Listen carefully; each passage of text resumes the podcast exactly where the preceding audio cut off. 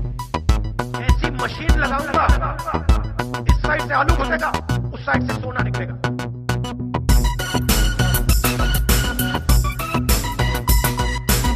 They are asking the Maoist question and the CPM question. Hello, everybody. Welcome to the Attention Please podcast now on video. If you like this podcast, kindly sh- like, share, subscribe. You know what to do. So, today we'll be reviewing, talking about Indian Matchmaking Season 2 on Netflix. Um, for those of you who have followed me and followed my blog for many years, you know how much I love cringe. And now that we live in a post Gunda world where movies like that are just not made, um, series like Indian matchmaking at the closest. I, won't say we are anywhere close to Gunda, but this is the closest you can get to the kind of entertainment and purple entertainment that uh, movies like Gunda used to provide to us once upon a time. Um, for those of you who don't know what the concept of Indian matchmaking season one and season two is, a little bit about it. Now, I don't, if, if, if you don't know what the concept is, maybe you shouldn't be watching the video. But, anyways, bear with me for, a- for a while. So, this is two seasons of uh, this marriage fixer.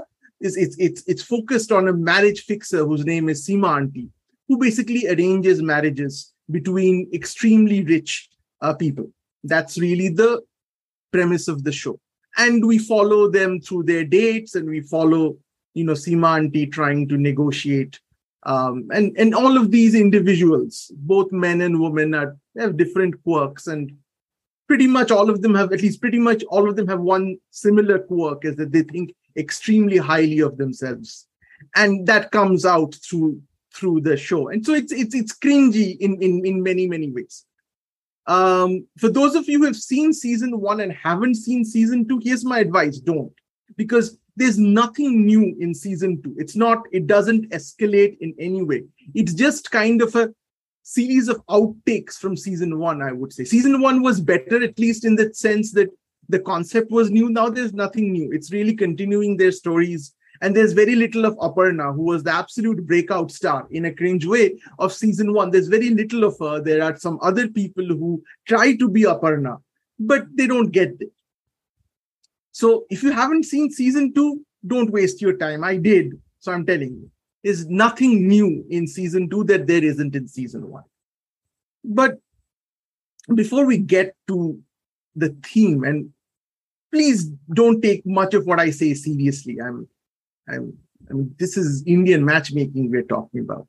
But one thing that I, of course, saw was the outrage from the left, from the wokes on Indian matchmaking. The, the outrage was there in season one, it's there in season two. That that this is a celebration of patriarchy and, and all the mat, all the all the prospective brides and grooms are all savarna. It's upper caste. There is an absolute exclusion of Muslims, and this you know ties into you know Narendra Modi, of course, and New India, and so this is of course outrageous. Now, this is this is fa- fairly de rigueur for essentially news outlets that have grown out from the culture of BuzzFeed and Huffington Post, which is uber woke clickbait. So you take it with a pinch of salt. But I saw a lot of this outrage. But for me, there was actually no outrage from the right. But if there was an outrage, I think it should have really come from the right. Not that I'm asking the right to outrage on this, by the way. But it's not, I mean, I don't understand why people don't get this, but Indian matchmaking isn't a celebration of Indian patriarchy. It's a takedown of Indian patriarchy. See, Seema Auntie, who's the main character, is an outrageous stand-in for Indian traditional marriage. She's not meant to be taken seriously. She's supposed to be laughed at. I don't know if Indi- if Seema Auntie realizes that. Maybe she does, and I think everybody does. But everybody likes the publicity, so they don't mind being laughed at. So for me, this is really uh, the Netflix's 25 somethings, really making fun of the whole Indian arranged marriage system. And so, in order to do that, they get somebody like Seema Auntie, so outrageous that you can't take anything she says or anything she does with any level of seriousness. And the characters are also so outrageous that you can't really think of them as real people. And that's really what makes it cringe, right? So, you know, Seema Aunty comes with a face reader and an astrologer who says very obvious things, and Seema Aunty nods her head. And it's supposed to be, it, it's it's all supposed to be funny. You're supposed to laugh at this. You're not supposed to take it seriously. So I really don't get that outrage part of it. So by excluding all of these things, you know, the, the, the makers, and again, Netflix is the wokest of woke places. So it's obvious what the intent of Indian matchmaking is. It's it's a takedown of the Indian traditional Hindu marital system. Now, I'm not saying that it doesn't need to be taken down, by the way, not saying that, but I'm just saying that the real outrage is totally different from the outrage that it should be. So maybe I'm missing something here. But a, a word about Aunty, I, I, should say. So one of the critiques about Seema Aunty is that Seema Aunty is always telling people and mostly women to compromise, to settle. Well, she tells everybody to compromise, by the way. And that's because Seema Aunty is the way I look at her is she's a product manager, right? So this is really what a product manager does. Now, I'm not particularly sure Seema Aunty is a very good product manager because having seen the shows, I'm not sure as to what her success rate of rolling out successful products, in this case, a successful match, is. But Seema Aunty tries. And any successful product manager, the main thing about what makes a successful product manager is managing expectations. So here she is sitting with a number of stakeholders. And these stakeholders have totally opposite things that they want to optimize, right? So you have bride, groom, their family. So she, the, her entire thing, she walks in with compromise, compromise. We'll have to settle with for 70%. If you get 60%, you should be happy. Now, this is the language of a good product manager. The good product manager is always saying that, look, I can't have scope creep, I can't have feature creep because it happens when you're building a product, especially software products. And for those of you who are wondering how I've shifted from Indian matchmaking to software products, well, you know me. So this is exactly what happens when you're building a software product. So you build something, you talk to the you talk to the stakeholders, you create a mock-up, you create a minimum viable product, and people say, no, I don't want that. That's absolutely not what I said. That's not what I want. And so you have to say, no, well, make another minimum viable product, but I'm going over time and money. I have other projects that I need to run. I have, I mean, I need to make money too. So at that point of time, you're at that point, whatever MVP or minimum viable product you've made, you're trying to push that. Right? At that point of time, you need to push that aggressively so that the stakeholders settle. So that's really what Seema Aunty does. So she gets a lot of hate, but that's really what she is doing. It's a strange kind of product management that she does, arguably, but her behavior is no different from a your run-of-the-mill product manager. I, I, I would say. Now, what I find surprising among many things, honestly, is of course a reality show is never a reality show right? It's a simulation of reality. If you if you look at these nobody goes on a date and talks like this. It's obvious that there is some script that they work off or maybe they talked and then the cameraman said no we can't do it like this. Now do it like this. So what we see is possibly not the first interaction which is which seems to be the first interaction but it is not. I'm pretty sure that is the that is the case. But here's the thing why would people put themselves through that humiliation? Is something which i don't understand. Now i understand that in this day and age in order to be famous people will do anything. Hello tiktok. But seriously if people are trying to get married would they want to be publicly humiliated in the way that they are essentially in this show? At least some people who get rejected. I so i'll give you an example. This was possibly the, my favorite part of Indian matchmaking. So in one of the later episodes, possibly the last episode, there is a guy who suddenly comes in at the end who's set up by Seema Aunty with a girl who's, let's just say, many, many leagues ahead of him in terms of physical attractiveness. So at the end of the date, the guy is like, when can I go on a date with her? Oh my God, this is so amazing. And, and the lady says, um, you, you have to kiss many toads or frogs before you get your prince. Now, I'm not sure how this guy's future is going to go, given that he's been called, essentially been called a frog um, on quote unquote national TV. But he's apparently fine with it. He obviously signed the release papers for, for, for recording it. So I just don't get it. I just don't get how people who are serious about their own image would would would go through this this kind of ritual humiliation. I I, I just don't do. But that, by the way, that was the only new thing. In it was very savage and somebody who's you know likes that kind of thing. Yeah, it was it was a it was a good laugh. Not very politically correct, I get it, but you know this is a show, and I, I found it funny. But there's this one one a little deep thing, and again, deep thing, Indian matchmaking, these two things don't mix. But some of the people here, you know, you, you look at them and they seem, you know, very self-absorbed. And then all of these people are kind of older. They're older, successful people on, on both sides who are looking for a match. I mean, they're the only people who can afford Seema Aunty. I mean, if you're like early 20s, uh, you're not going to go through Seema. So that's that's a given. But here's here's a here's a thought, maybe a little bit a controversial thought. But if if I don't say something controversial, then why would you listen to this video? But they seem self-absorbed. Most of them self seem self-absorbed, full of themselves, and obviously Aparna is is, is kind of is kind of a lightning rod when it comes to that. But there are other people in this season who are similar to her.